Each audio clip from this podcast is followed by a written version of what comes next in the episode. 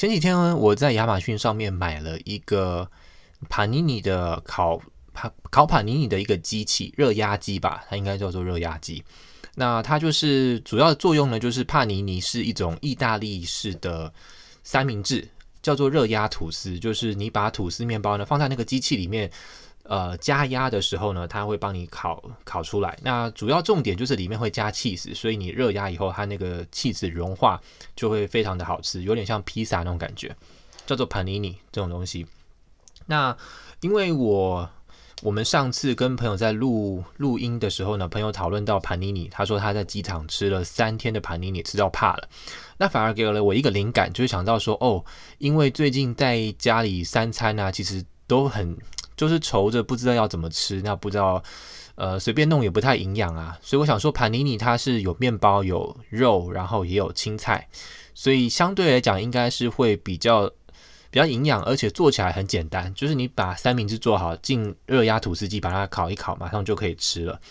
呃，比较方便啦。所以呢，我就马上周末的时候呢，就在亚马逊上面订了一台帕尼尼的那个热压热压机，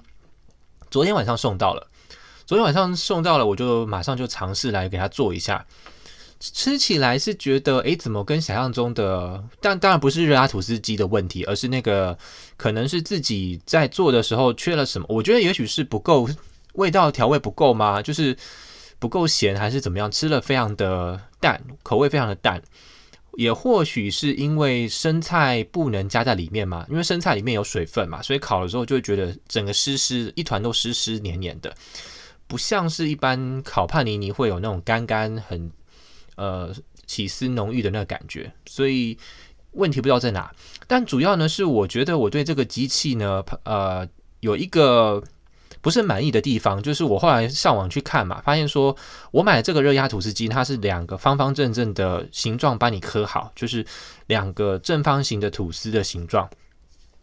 那反而因为它这样，它不是因为我上网看，还有另外一种是全是平面的。平面的话，那你除了烤热压吐司，你还可以烤呃像热狗面包那种形状的面包，或者是任何你可以直接烤鸡胸肉啊，烤其他东西。我觉得诶，这个感觉用途反而比较广泛，不会像我现在用的这个是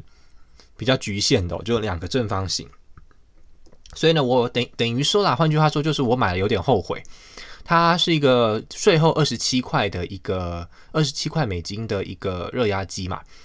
所以呢，我今天就在想说，哎，我要不要把它给退了？因为还好我的盒子都有留着啊，说明书跟那个塑胶膜还有保利龙都还有留着，因为昨天才刚拆的嘛。那我就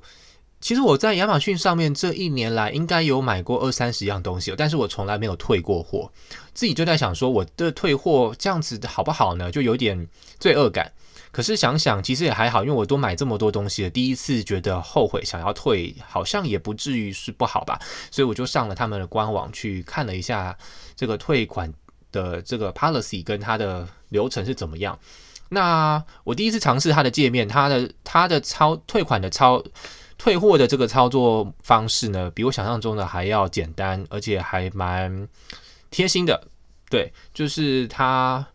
让我就是在原来的那个 order 的那个记录里面呢，可以直接让我选说我想要退货。退货以后呢，填选你呃之所以想要退货的原因，然后再留下你一定要打讯息说为什么要退。我就跟他讲说我不喜欢两个 square 的那个感觉，让我未来在烤东西的时的时候食材被限制住了。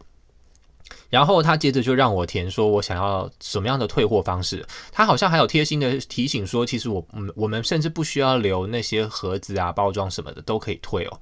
对，然后你只要选说你要去一个叫 COS 的一个百货公司，还是你要去呃 UPS。然后如果你是亲自送过去的话，就是零元，就是不用任何的费用。但如果你要他们来帮你取件退货的话呢，就可以加钱这样。那而且他那个 Cost 呢是。我刚刚看了，离我家最近的 Cos 呢，就是我以前还算常去的一家电影院旁边，它营业到晚上十点，那我觉得还蛮方便的。现在是晚上七点四十四分，也就是说呢，我还有很充裕的时间，录完 Podcast 上传完，呃，还可以运动一下，然后再过去，所以算是还蛮方便的。嗯，对，第一次要去退货，其实感觉蛮新鲜、蛮特别的，不知道会。呃，我想象中不知道有没有像我想象中那么顺利这么容易哦，就是东西给了就好。然后他有 email 我那个一个 QR code，就说你不需要把它印出来，直接给他看你手机上的号码就可以进行退货了。我们待会儿就来试试看吧。好了，今天就是要主要就是讲说我买了这个帕帕尼尼的烤热压机，然后想要退货这件事。